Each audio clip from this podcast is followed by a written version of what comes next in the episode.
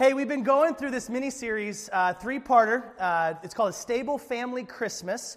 And we say that somewhat tongue in cheek because uh, we know that a family, as long as it's comprised of human beings, is anything but stable. Our families are messy, they're sinful, they're broken, they're complicated, they're chaotic, they're crazy. And if there's any time of the year that brings that out, it's the holiday season, am I right? Amen. Somebody said, all right, marriage, marriage counseling. Where do we, who said that? All right, there we go.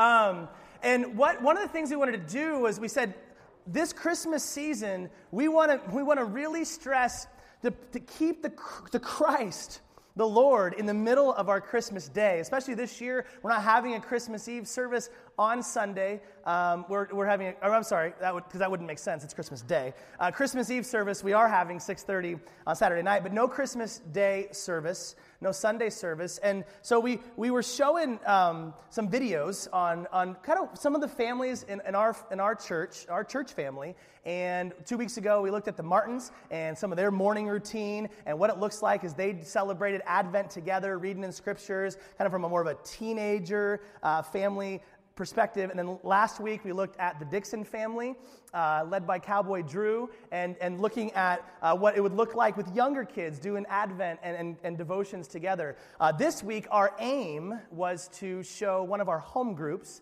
the Clinton home group. Uh, they were very accommodating. Uh, they were willing to take video of their home group and willing to put it up on the screen for their own embarrassment, for our own amusement, I mean, encouragement. Um, unfortunately, yesterday, uh, we don't know what happened. Uh, the technology did not work out. The files were corrupted, and every time we tried to upload the videos and make them into a presentation, it was crashing. It was 11 o'clock at night. Uh, I needed to sleep, and so we just kind of pulled the proverbial plug on that. So I apologize to Alan's home group. Uh, they put a lot of hard work into it. I appreciate them putting them out there for us. Uh, but maybe that was, I mean, we know God's sovereign. So maybe Alan was heretical in his teaching, and it was just better for the rest of us to not. George, who's in his home group, is clapping, so I don't know. Learning a lot this morning. Um, but we, we do, you know, we're going through this, this series, and we also called it a stable family Christmas because we're looking at that original family unit in that stable that we know so well from nativity scenes being put up across the nation this week. It was three weeks ago, two weeks ago, we looked at Joseph, the father of God. Last week, we looked at Mary, the mother of God. And, and this week, we want to look at Jesus, the Son of God, as he takes center stage in this story. And we want to look at Jesus this morning, and we're going to look at John chapter 1. Uh, the first 17 verses there, or some of those verses within that passage. And we're going to be in the ESV. I will have the verses on the screen. As always, if you're new here, welcome to follow along. In your translation, it's just inferior to mine. Um, sorry. Uh, we want to talk about the Word made flesh. If you go to John chapter 1, verse 14, it says, And the Word became flesh and dwelt among us. And I, and I believe right here, this verse, this is the meaning of Christmas. God becoming man, the Word becoming flesh, Jesus pitching a temporary human flesh tent among us. That's the meaning of Christmas. That sums up everything that we're doing, not the commercialism. It's all about Jesus becoming a man and, and what that meant for us. Uh, this week in our home group on Monday night, um, we were watching a video. Some mega church had put a Christmas Eve service together, and they were singing the song, Oh Holy Night. And that's my favorite Christmas song. It's powerful both melodically and lyrically. And I'm listening to that and I'm engaged and I'm feeling it. The soloist was doing excellent. And then in the midst of that, this little baby in our home group had the audacity to interrupt. And the baby was a Maley right over there. That's the culprit. And that little, don't let that little bow fool you. She's evil right? So she starts crying, and I'm thinking, listen, baby, I'm trying to listen to this song, right? And then all of a sudden, I was like, somebody needs to sh- pacify her. I almost said shut her up. That would not be nice, right? And all of a sudden, it hit me. As I'm listening to this song, singing about our God becoming a, a baby. And here's, here's Amalie's cry giving the voice of the main character. And it, and it hit me all of a sudden. I was thinking, man, think, of, I mean, think about how helpless Amelia is right now. She, she can't mow the lawn. She, she can't pay bills. She can't even sit up straight right now, right? She's useless for society, right? And, and she's utterly dependent on, on Jesse and Austin for everything. And I thought about the way that God humbled himself to come to this earth dependent on his own creation, the very creation that 33 years later would kill this baby. And if that's not evidence that our God loves us, that our God would go to any length necessary to reunite us with Himself, then there's nothing. And, and here's my aim this morning. If you're in this room, which you all are, um, you fall into two categories. There are those who are in the family of God, and there are those who are not. And listen, in, in, a, in a group this size, there are both in, in both categories here. I would put money on that. And, and listen, if you're, if, you're not, if you're not in the family of God, my goal is that through the power of the Holy Spirit, using His word, not my eloquence, is to show you Jesus in a way that you might receive Him as your Lord, as your Savior, and as your God. That, the, that you might see Jesus for who he really is and receive him.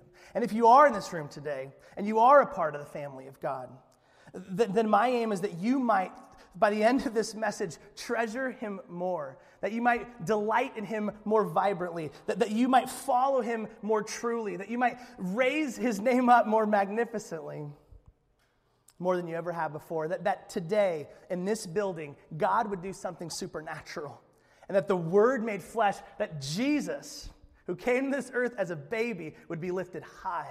Because listen, when, Jesus is magnified, when Jesus is made much of, two things happen. We are fully satisfied. We will never be more satisfied than we are fully amazed and in love with the person of Jesus. And, and more importantly, God is most glorified. God is never more glorified than when His Son is magnified and we are satisfied in His Son. So we get 100% satisfaction and God gets 100% glorification. So that's my modest aim this morning. Should be easy. I want to give some outline shout out to John Piper, who really helped me through some of his messages, kind of piece some of this together. Credit where credit's due. So look at, we're going to look at five things this morning in John chapter 1. We're going to look at the Word made flesh, the fact that he is Jesus Christ, that's his name. Number two, he is God, and how important that is to the gospel message. Number three, that he is the Word, I referred to in John 1, that he is the creator. And finally, that he is light and life to this world. Get some strong feedback right here. Is that is Ian? Where's Ian or John? I don't know if that's healthy. I don't want to die. Um, so, first of all, the, the Word made flesh is Jesus Christ. So, so we look here in John 17, it says, For the law was given through Moses, grace and truth came through Jesus Christ. So 16 verses in, Jesus is only, thanks, Johnny, he is only referred to as the Word. It's kind of this mysterious, like, who is this? But then here in verse 17, he names him. The Word has a name, and his name is Jesus Christ. So looking at both of those words that comprise this name, the first word is Jesus. We remember two weeks ago, we said uh, that Joseph was told to give Jesus the name to Jesus, and he did. And, and the word means, in Hebrew, it's Yeshua, which is commonly translated into English in our English Old Testaments, Joshua. Now, at Jesus' time, Joshua was a very common name. There were Joshuas everywhere. So, but while the name was common, the meaning was anything but common. And the meaning of the word Jesus in, in the Hebrew was Yahweh or Jehovah is salvation. Now, what that means to break it down to us, when we think Jesus, we need to think Savior, we think Rescuer, and we think Deliverer. That Jesus came to this earth as a man to deliver us from what? From our own sins, from Satan, from eternal separation from Him. And listen, if you came into this room this morning and, and, and you're feeling an emptiness inside, maybe you're, you're feeling that there is no purpose in your life, that there's no meaning in your life, Jesus is the one that rescues us from that meaninglessness, from that emptiness, and He gives us purpose. He gives us hope. He gives us rescue. And most importantly, He brings us back to God. That's what the name Jesus means. Then we look at the name Christ. Christ means, in, in, the Greek, it meant Christos, which is the word for Messiah or anointed one. Now, you and I don't feel the weight of that the way that the people of Israel would. And we're going to resume our story, his story, in January. And we're going to start with Abraham and the, and the nation of Israel. And you got to understand, these people, ever since Genesis 3, had a promise made to them that specifically through them, as his chosen people, God was going to bring someone. They called him the longed for one, the hope hoped for one. And over the course of hundreds of years, they were looking forward to this man that they prophesied. They said this the government would be on his shoulders, that he would come to this earth, deliver Israel from their enemies, and, and set up a throne that would never end. And, and this is the one that they're waiting for, that they're longing for the anointed one, the Messiah, Christ.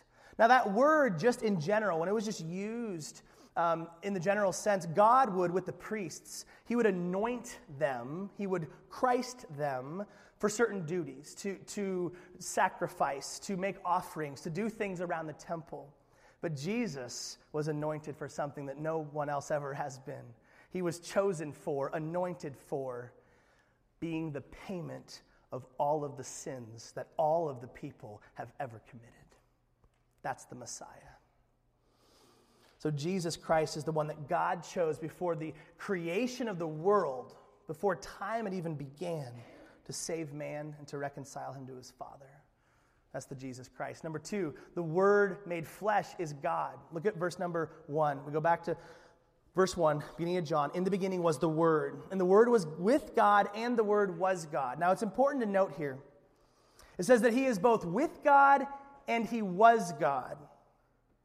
Now, if there are people outside of Christianity who say you can't have your cake and eat it too. That God, you can't be, somebody can't be with God and be God. That's insane, right? Like, I can't be Justin and be with Justin at the same time. That's crazy, right? So, I got some specialists that I'd love for you to come see. We, like, which way is it? But, but this is the problem. That's our tiny human brains trying to comprehend who God is. And it doesn't work. That's why the Jehovah's Witnesses, they change it to, well, the word was a God. They can live there because, yeah, he's a God, he's deity, but he's not the God. And so a God can be with another God, that's no problem. But see, we believe in this thing called the Trinity.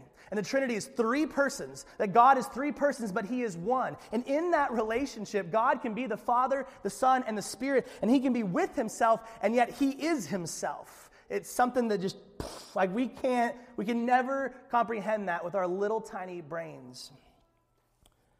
But here's the question why is it so essential for him to be God? Why does it matter that the word was God and not a God, not like God, not with God? He was God. Well, this is the best way I know how to explain it. Uh, we, we know the disciple Thomas who claimed, My Lord and my God.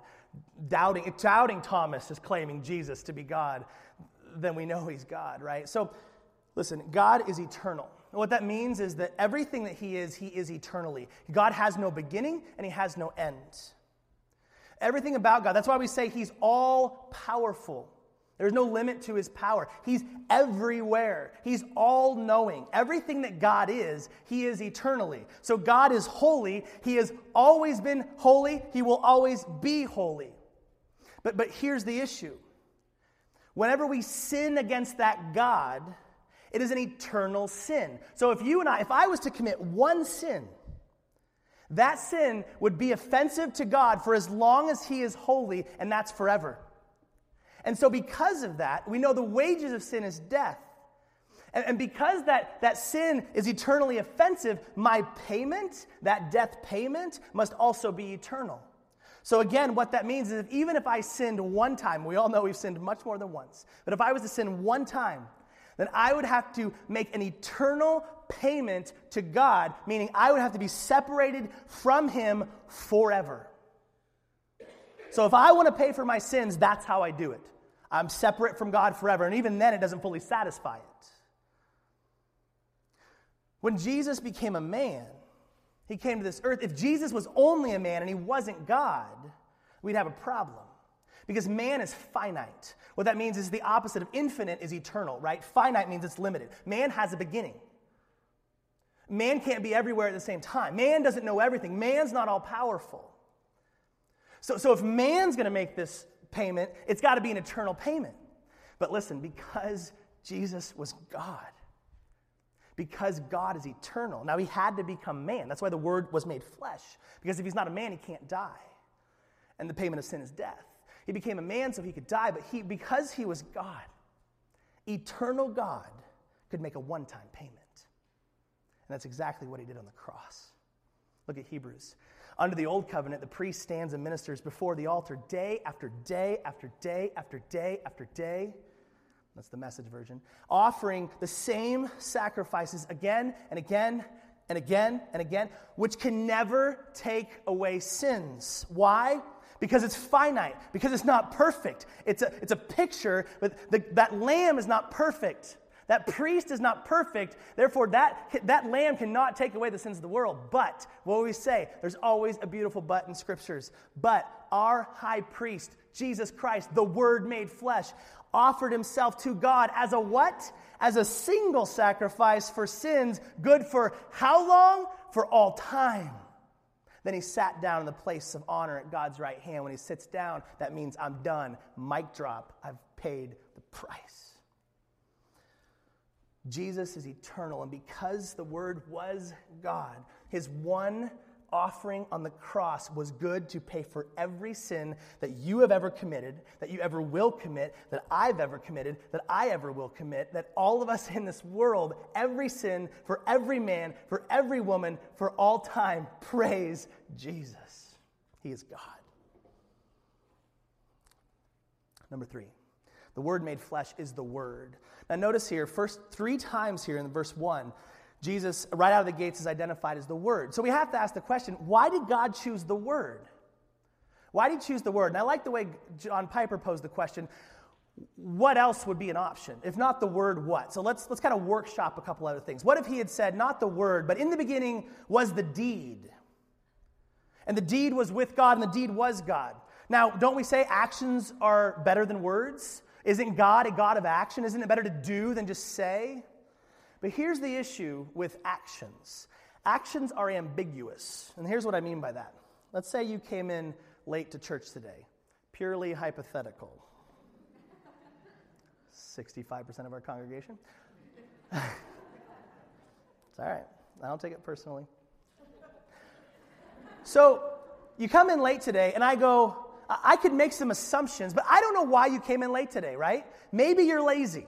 Maybe you slept in. Maybe you forgot what time church started. Maybe you're driving on K Beach and you saw someone with a flat tire or someone flipped upside down and you stopped to be a good Samaritan. I don't know. And until you tell me with your words why you came in late, I, I don't know. I, I, can't judge your deed based on just your deed itself. And here's the, the deal God is a clear communicator, and He wants us to know Him and how to have a relationship with Him. And actions alone can't communicate that. The words must follow. So, what about the thought? What if God was the thought? In the beginning was the thought, and the thought was with God, and the thought was God. Well, here's the problem with a thought the thought stays in your head. So, if I walk up to Scott and go, hmm. hmm. Mm-hmm. And, and, Scott's looking at me like, what in the world are you doing? oh, I was just thinking some really nice thoughts about you, right? Just, it's just really, really positive thoughts. Like you would not believe the nice thoughts I was having about you. Until I actually speak those words, that does no benefit to Scott to just he, the fact that I'm thinking those words, until I, in love, communicate with Scott how I feel about him, what I think about him, how I appreciate him, it means nothing to Scott. And here's the thing about the word the word goes out of your head and it communicates to someone else. And God is a God of love, and He communicates that love with us, thank the Lord. He communicates it with Himself in the Godhead, the Father and the Son and the Spirit are speaking words to one another, and then that Godhead speaks words to us. Imagine if we were on this planet with nothing but creation to figure out that Jesus died on the cross to save our sins, it wouldn't happen. Faith comes by hearing, hearing comes from the Word. What about the feeling? In the beginning was the feeling, and the feeling was with God, and the feeling was God. Just like a deed, the feelings ambiguous. If I came up and said, Why are you crying? I have no idea. Maybe you're happy. Maybe you're sad. Maybe you cut an onion. I have no idea why you're crying. May, why are you happy? You're clicking your heels. Well, why are you happy? Maybe you just got a million dollars and you're a super greedy person, right? Maybe you gave away a million dollars and God loves a cheerful giver. I'm sure that's why you're happy. Emotions need to be explained. And then you know how to react. Without words, you got nothing. So, once again, the word is God clearly unambiguously telling us everything we need to know to have a relationship with Him through Jesus. Praise God for the Word. Number four, the Word made flesh is creator. Verse three, all things were made through Him, and without Him was not anything made that was made. Now, listen, it says here that the Word, who is Jesus, as we've identified, created all things. I think there's two things here that are underlined through this verse. First of all, that Jesus is God. Once again, when we think of creator, who do we think of? We think of God. Well, here he's showing us that God, the one who created all things, is Jesus. And when you first read this verse, it kind of looks redundant, doesn't it? All things were made through him. Okay, so he created everything. And without him was not anything made that was made.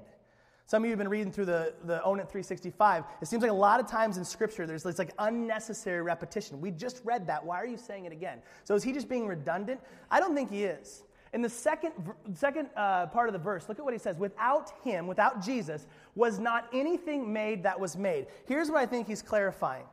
It would be one thing to say God made, made Jesus, and then Jesus made everything else. But here's what we've just done we've made Jesus less than God because God created him and he's a finite being.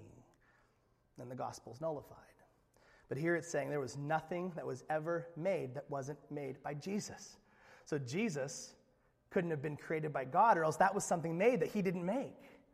I think John's underlining no, Jesus wasn't created. He's God. He's been here since the beginning, and he will always be.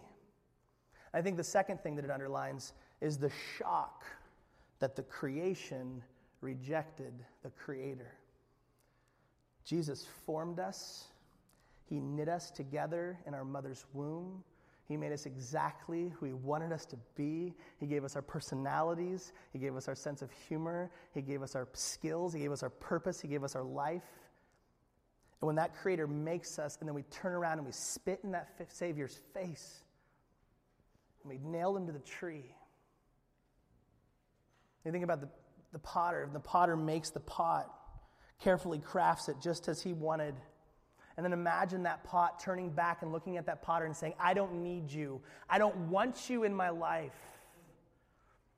This is the gravity of sin that we have rejected the very one who made us. Last one the Word made flesh is light and life. Verse, verse 4 In him, in the Word, in Jesus Christ, was life, and the life was the light of men. Now we know, and it just said in verse 3 that he created everything. So again, is this redundant? Is it we just we know that he gave everything life. He created the world, he created the sun, he created our flesh and bones. So why does he say that again here? Well, I want to underline a part of this verse. He said, The life was the light. I don't think, I think in verse 3, he's talking about physical things. I think here in verse 4, he's talking about spiritual life and spiritual light. I think John is addressing our two most basic needs as humans. You see, when, because we're sinners, we're born into this world apart from God. We are born dead, which is an oxymoron, and we're born blind. We're born dead and we're born blind. We have no life inside of us because we're not connected to God, and we cannot see clearly because we have no light when we're walking in darkness and sin. Apart from Jesus, we're dead and blind. But when Jesus came to this earth, that verse says he came to give us light and life. He says that again in John. For just as the Father gives life to those he raises from the dead, that's me and you before we know Jesus. We're dead. We can't do anything. And he offers us life. He gives us life. John 3 3, I tell you the truth, unless you are born again, given new life, you cannot see the kingdom of God. Until God steps down and supernaturally gives me new life, I can see nothing for as it really is.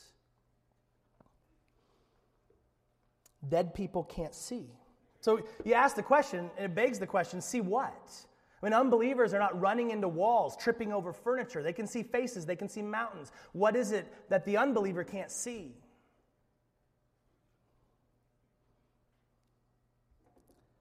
Without the life and without the light, you and I can never see Jesus for who he really is.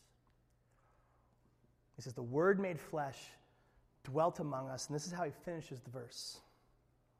And we have seen his glory.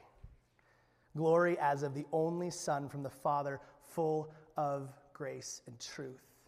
If we're going to be able to see Jesus, for the beauty that he really is, to see him in all of his grace and in all of his truth and in all of his glory, it must be he who gives sight to the blind. When Jesus was in the garden, the, one of the last things he prays before he is led to the slaughter, he prays to God. And look at this beautiful prayer. He says, Father, I desire that they also, whom you have given me, may be with me where I am, to what? Reconcile them to what? To see my glory that you have given me because you loved me before the foundation of the world. See, he's praying to save them, not just that we be saved from our sins, but to be saved so we can be the one thing that will satisfy our soul, that we will find meaning in, that we will find fulfillment in, that we will find purpose in, and that is to see the glory of God in the face of Jesus. And I think if we saw him as he really was, saw him as he really is, There'd be nothing in our hearts but worship 24 hours a day, seven days a week. C.S. Lewis, he said this He said, I believe in Christianity as I believe that the sun has risen, not only because I see it, but because by it I see everything else. And I love that. The sun, we can, we can see the sun because of its light, but also because of the sunlight, I can see everything else on this earth. And without that light, I wouldn't be able to see anything.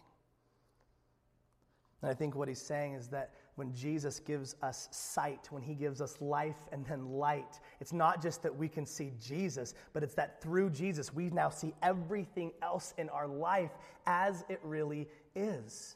That now I can see my, my spouse through the lens of Jesus and see them as they really are. I can see the relationships. I, I, can, I can see money. I can see purpose. I can see the mountains. I, everything that I look at now, I look through the lens of Jesus and I see it as it really is. So we have two responses this morning. We, we've heard this. We've, we've heard from God explaining who his, his one and only Son is. Now we have two options. The first one is to say, I do not know him and I do not receive him. And we see this in, in John as an option. The true light, which gives light to everyone, was coming into the world. So here comes this light. Now here's the, the reaction of the people. He was in the world, and the world was made through him, the Creator. Yet the world did not know him. He came to his own, and his own people did not receive him. Think about that for a second. Hundreds and hundreds of years, they're waiting for that Messiah, the longed for one, the hoped for one, and he's finally here. And his own people, his own people, not just the world, but the specific special people set apart from him, the Israelites, reject him, and not just reject him, they kill him. And I plead with you this morning don't say this. Don't look at these five things and say, I don't, want to know you, and I don't receive you, and I don't welcome you. Now, you might say, especially as a believer, why would I ever say that to Jesus? Why would I ever not want to live? Why would I never want to see? All of these things are good things. Why would I ever reject that? Here's why we reject that because of our hearts. Jesus spoke to this in John 3. He said, God's light came into the world, but the people loved the darkness more than the light. Why? For their actions were evil. Here's what he's saying. He follows up in verse 20. All who do evil hate the light and refuse to go near it. Why? Why don't we want to go near the light? Why would we choose to be in darkness when you could have light? I never walk around in my house with the lights off if I can't see. I turn the lights on. I prefer light. So, why would we choose darkness over light? He answers it at the end of verse 20 for fear their sins will be exposed. Here's what he's saying the reason we don't step into the light, the reason we don't accept, receive Jesus, is because we don't want to be found out. We don't want our sins to be exposed. We don't want God, we don't want people to know that underneath all of our smiles, underneath all of our good deeds, there's nothing but a heart of sin of pride, of fear. We don't want that out of the bag. So we hide and we reject Jesus. Because Jesus is the Savior. And look, the word Savior, it means one that saves from danger or destruction, one that makes safe. And until we admit, until we admit that we're in danger, until we admit that, that we're headed toward destruction, until we admit that we need safety, we will never cry out for our Savior. If I'm lying on the beach, soaking up the rays, getting my bronze on, you know, just life is good. And all of a sudden, this lifeguard jumps off the lifeguard thing and he comes over to me and he grabs me and, he's, and he starts giving me the Heimlich. I'm going, Get off of me. What are you doing? I don't need rescued. But if I go out to swim in that huge ocean and the undertow grabs me and I'm drowning and I can't get back up to the surface, I am not going to reject that lifeguard.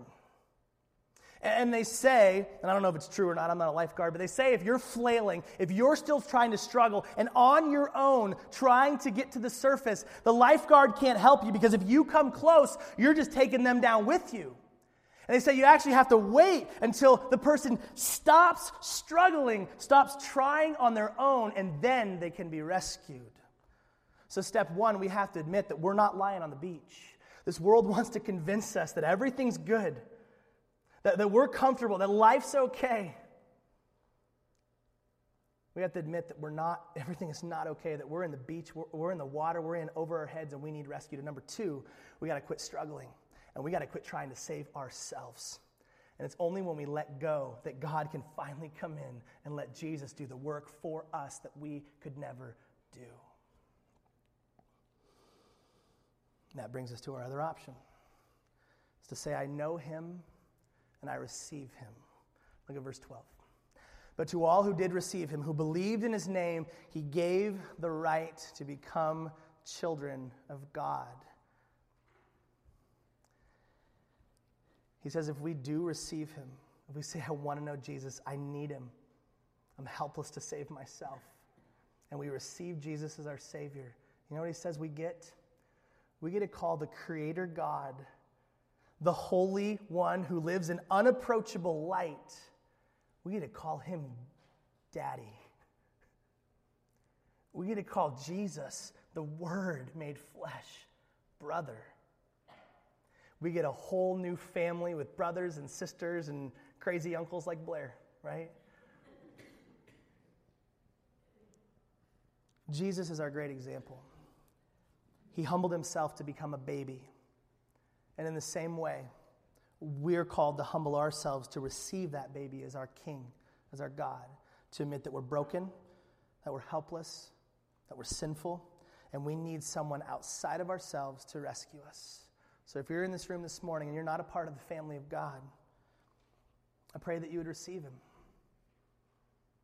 And if you are in the family of God, like me, on a daily basis, we, were, we struggle to receive him as our King because of our pride, because we don't want to admit that we're broken. We don't want to admit we need something outside of ourselves. We think we can fix it. We think we can be the gods of our own universes. Listen, we make crummy, crummy gods. We will only find delight when we admit that we need Him. And in the midst of that, we will find Jesus as satisfying, and God will be glorified as He should be. Let's pray. Father, my simple prayer is this there's anyone in this room that does not know you through Jesus, has not received him as King, received him as Lord, received him as God, received him as Savior, that you would do a work in their heart that's beyond anything that I can say, beyond any coercion from anyone else in this world, beyond their own ability to save themselves. God, that you would do a supernatural work. And that today you would add to the family of God and new brothers and sisters would be welcomed in. And God, there are many in this room today who need to quit trying to please you on their own, who quit, need to quit trying to get to the surface by their own arms and to let go and allow Jesus to be their Savior, for Jesus to be their life, for Jesus to be their light, to be their all in all. Your Son, the Word, He is God. He is Jesus Christ, our Savior, the anointed one. He is our Creator. He is the spoken word that communicated to us everything we need to know to know you. He is our light in our life. May May we only find satisfaction in him and glorify you. It's in your son's precious name that we pray. Amen.